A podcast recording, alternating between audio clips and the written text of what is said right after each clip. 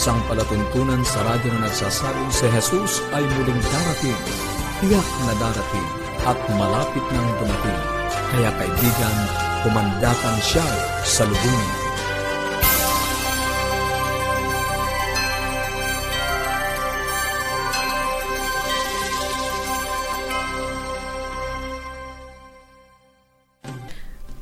Maligaya at puno ng pag-asang pakikinig mga kaibigan. Ako po ang inyong lingkod dito sa Tinig ng Pag-asa, Melo Anadem Ong. Nag-aanyaya na samahan niyo po kami sa 30 minutong talakayan tungkol sa ating kalusugan, pagpapanatiling matatag ng ating sambahayan at higit sa lahat sa pagtuklas ng pag-asang nagmumula sa salita ng Diyos. Binabati po natin si Mabel Rano ng Barangay Pulong Santa Cruz, Santa Rosa City, Laguna. Hello po, maraming salamat na kayo po ay sumusubaybay. God bless you po sa inyong pakikinig.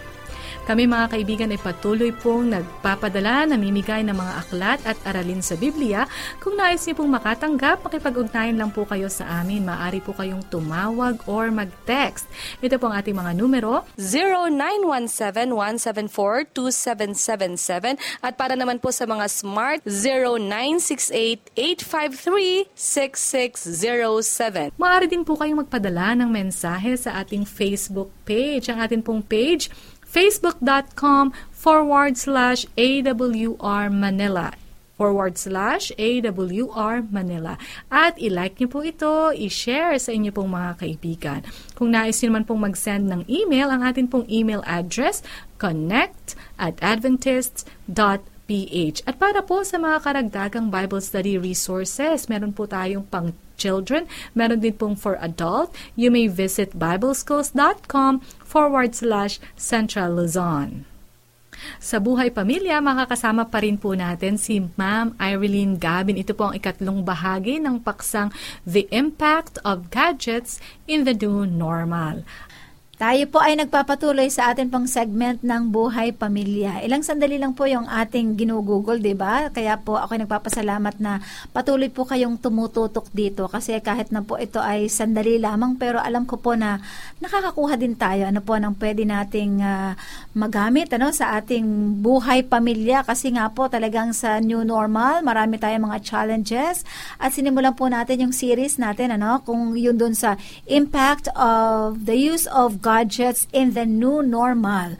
Nung mga nakaraan po ay binanggit ko sa inyo na para doon sa mga ngayon lang po nakatutok ano na may mga negative uh, effect ano po yung labis na paggamit ng ating pong gadgets kasi napapabayaan na lalo tigit ng ating mga kabataan yung kanilang pagkain, pagtulog at saka po uh, yung ibang mga activities na de-deprive na po. Dapat sana ginagawa nila. Pero dahil sila ay talaga namang nakatutok na sa kanilang gadget ano po mga kaibigan nakaka-relate po kayo. Uh, but on the other hand ano po ang gadget po ay nakakatulong sa atin. Kasi binanggit ko sa inyo kung naaalala niyo po nung sinimula natin ang series na ito na yung ating gadget ay ginagamit ito sa mga online na mga teaching, online learning, online shopping, yung mga ganun, ano, mga transactions po natin na hindi na po natin maaabot at uh, magagawa face-to-face, we have the technology. Now, getting online is our new world. Ito na po, nandito na po talaga tayo. Kaya talaga mag-a-adjust na tayo. So, ay isa sa mahalaga na kinoconsider po sa ating uh, sa use of gadget ay ito pong online teaching and online learning. Kasi ang sabi po ay ito na nga yung modern avenues of bringing education at home. Kaya kayo na may mga anak, meron kayo mga online schooling, di ba? Ang ating mga anak ay ginagamit talaga yung gadget. Pero nandun pa rin talaga yung paggabay ng ating mga magulang. So today commences the chances of maximizing the use of technologies. Pero ang keyword po dito, no, mga magulang, mga kabataan, ang best this is the best opportunity to be responsible. Yan po yung keyword natin.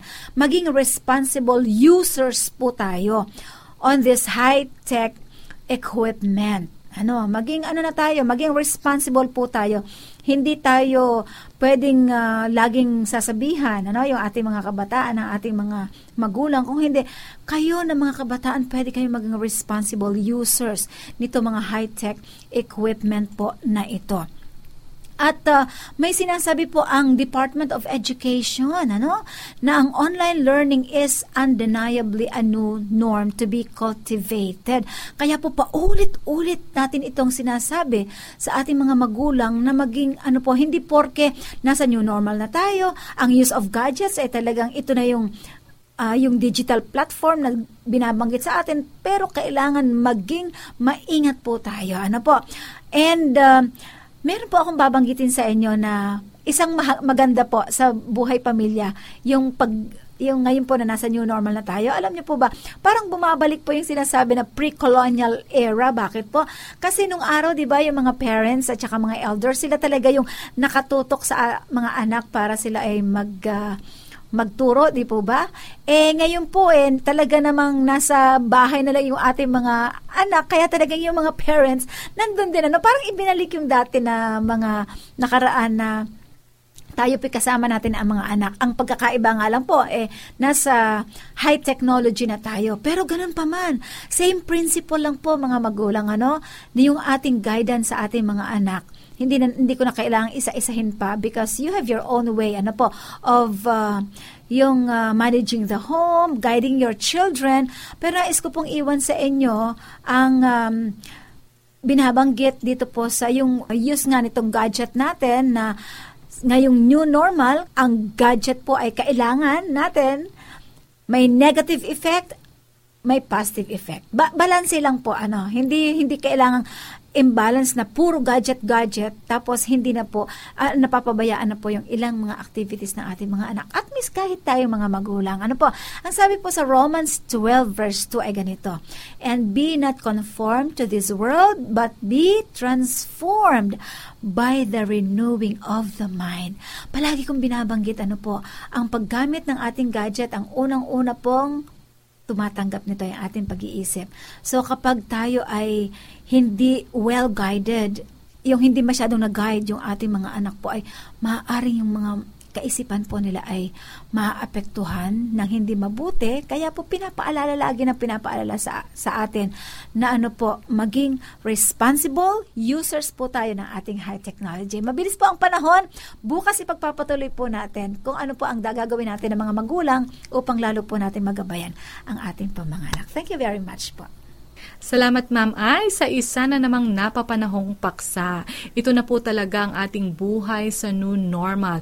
Buhay na pinaiikot ng gadget. Kaya idiniin sa atin na susi ay ang responsableng paggamit ng mga bata at tamang gabay ng magulang.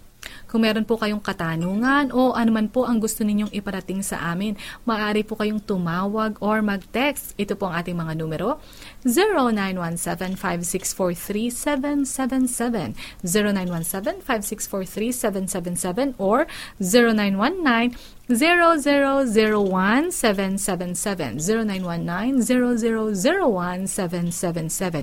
Pwede ka rin po magpadala ng mensahe sa ating Facebook page. Ang ating Facebook page, forward slash AWR Manila. Forward slash AWR Manila. At pwede rin po kayo mag-iwan ng comment I-like niyo po at i-share sa inyo pong mga friends. Ating pong pakinggan ang mensahe ng awitin.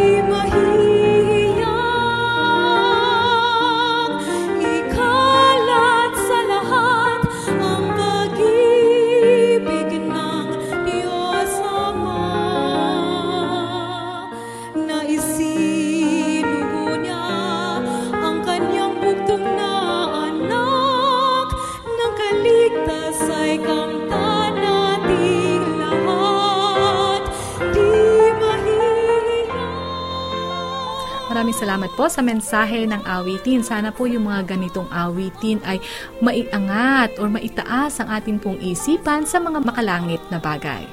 Sa bahagi pong ito, atin pong pakinggan ang mensahe ng Panginoon. Ang pag-uusapan po natin ay ang mapang-usig na kapangyarihan at makakasama po natin, pangungunahan tayo ni Pastor Samuel Fernando. Pastor? Maraming salamat uh, sa pagkataong inyo pong pinagalob sa akin. Mahal ko pong kapatid, nagpatuloy tayo sa ating pag-aaral sa Apokalipsis.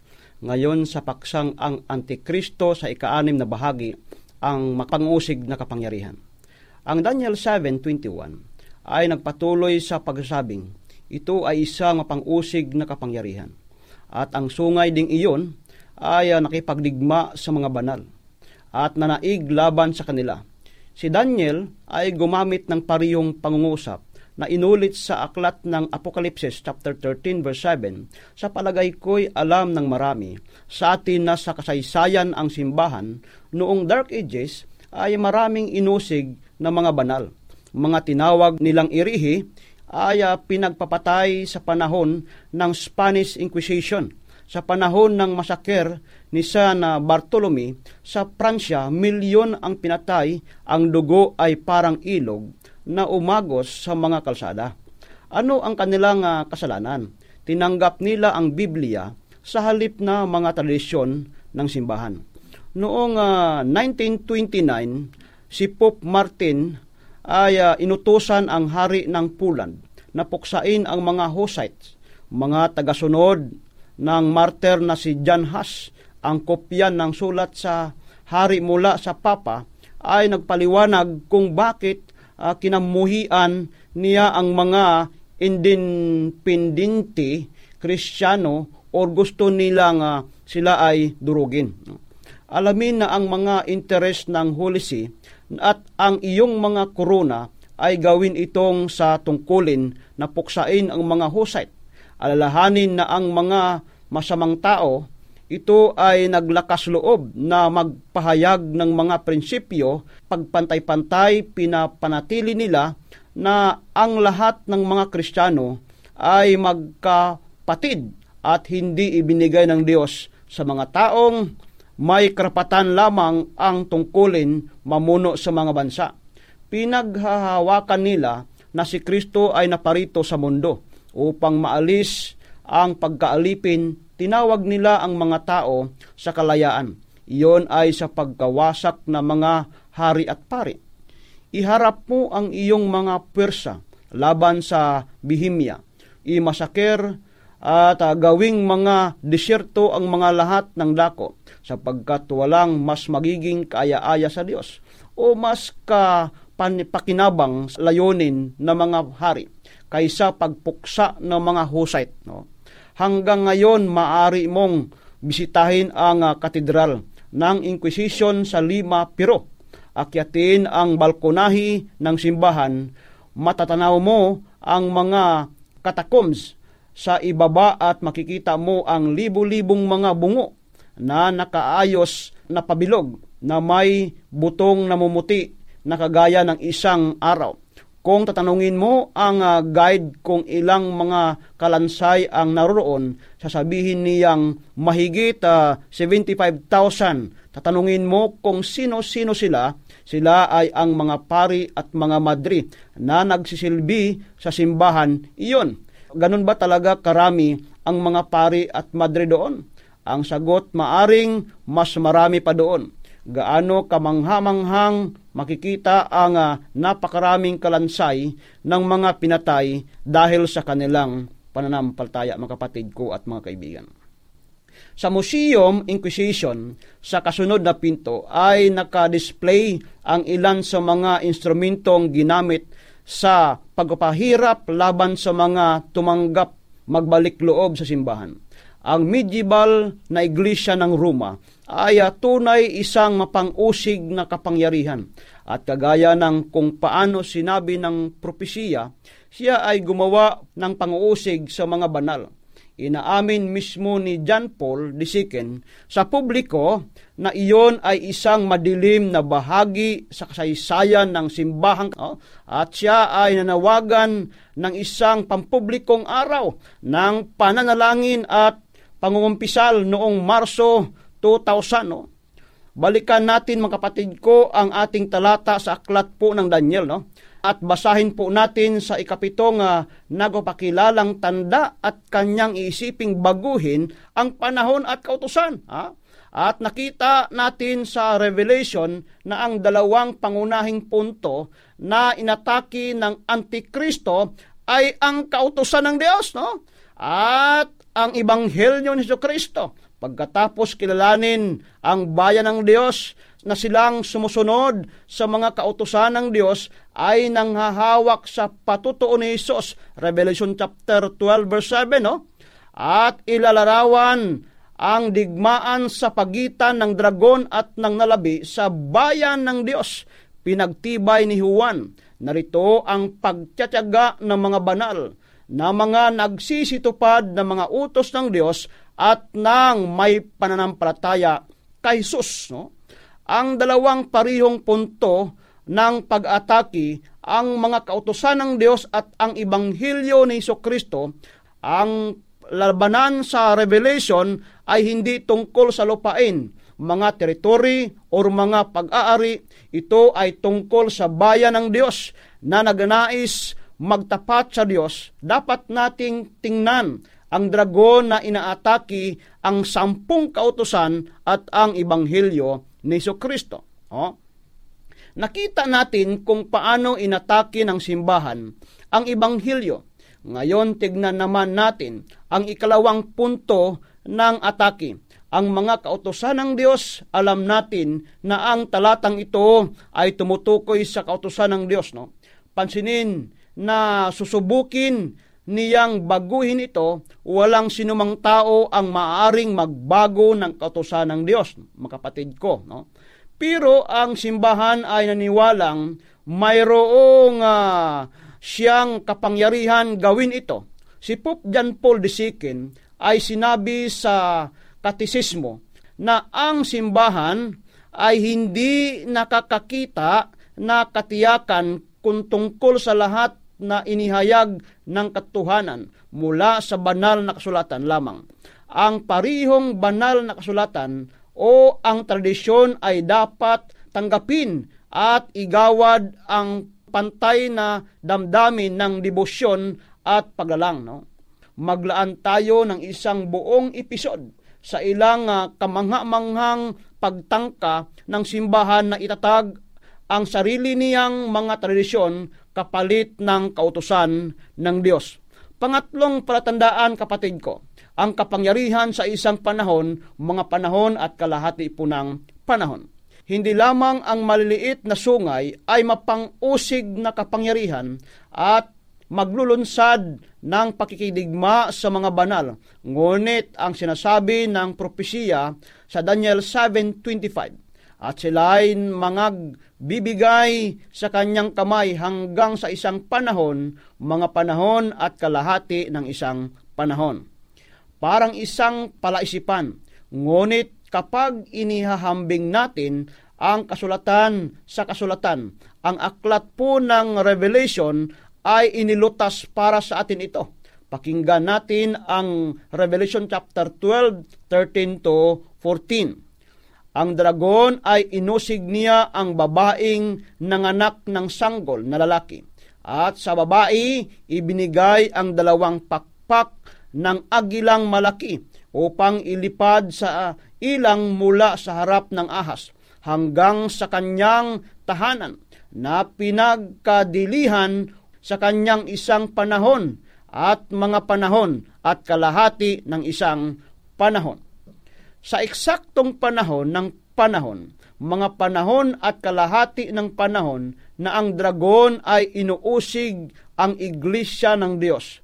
Iningatan niya siya sa ilang sa buong panahon ng Dark Ages. Ang Diyos ay palaging mayroong tunay na manampalataya na tumatayo sa katotohanan, maging sa harap ng kamatayan. Doon ay itinago niya sila at iningatan sila. Ang simbolo ng ilang ay nangahulugan na ang iglesia ay itinago. Ang tunay na iglesia ay hindi nakikita sapagkat nakikitang iglesia ay nahulog sa pagkakasala. Kasunod, tuklasin natin ang parihong panahon nang ang iglesia ay iniingatan sa ilang subalit bantayan ang isang pagkakaiba sa aklat po ng Revelation chapter 12 verse 16 no? na tumakas ang babae sa ilang na doon siya ipinaghanda ng Diyos ng isang dako upang doon siya ang puning isang libo dalawang daan at anim na pong araw or 1,260 days pansinin na ang itinagal ng panahon ng panahon, mga panahon at kalahati ng panahon ay tinatawag na 1,260 days or mga araw. Ang isang panahon ay isang expression ng matandang Hebro para sa isang taon.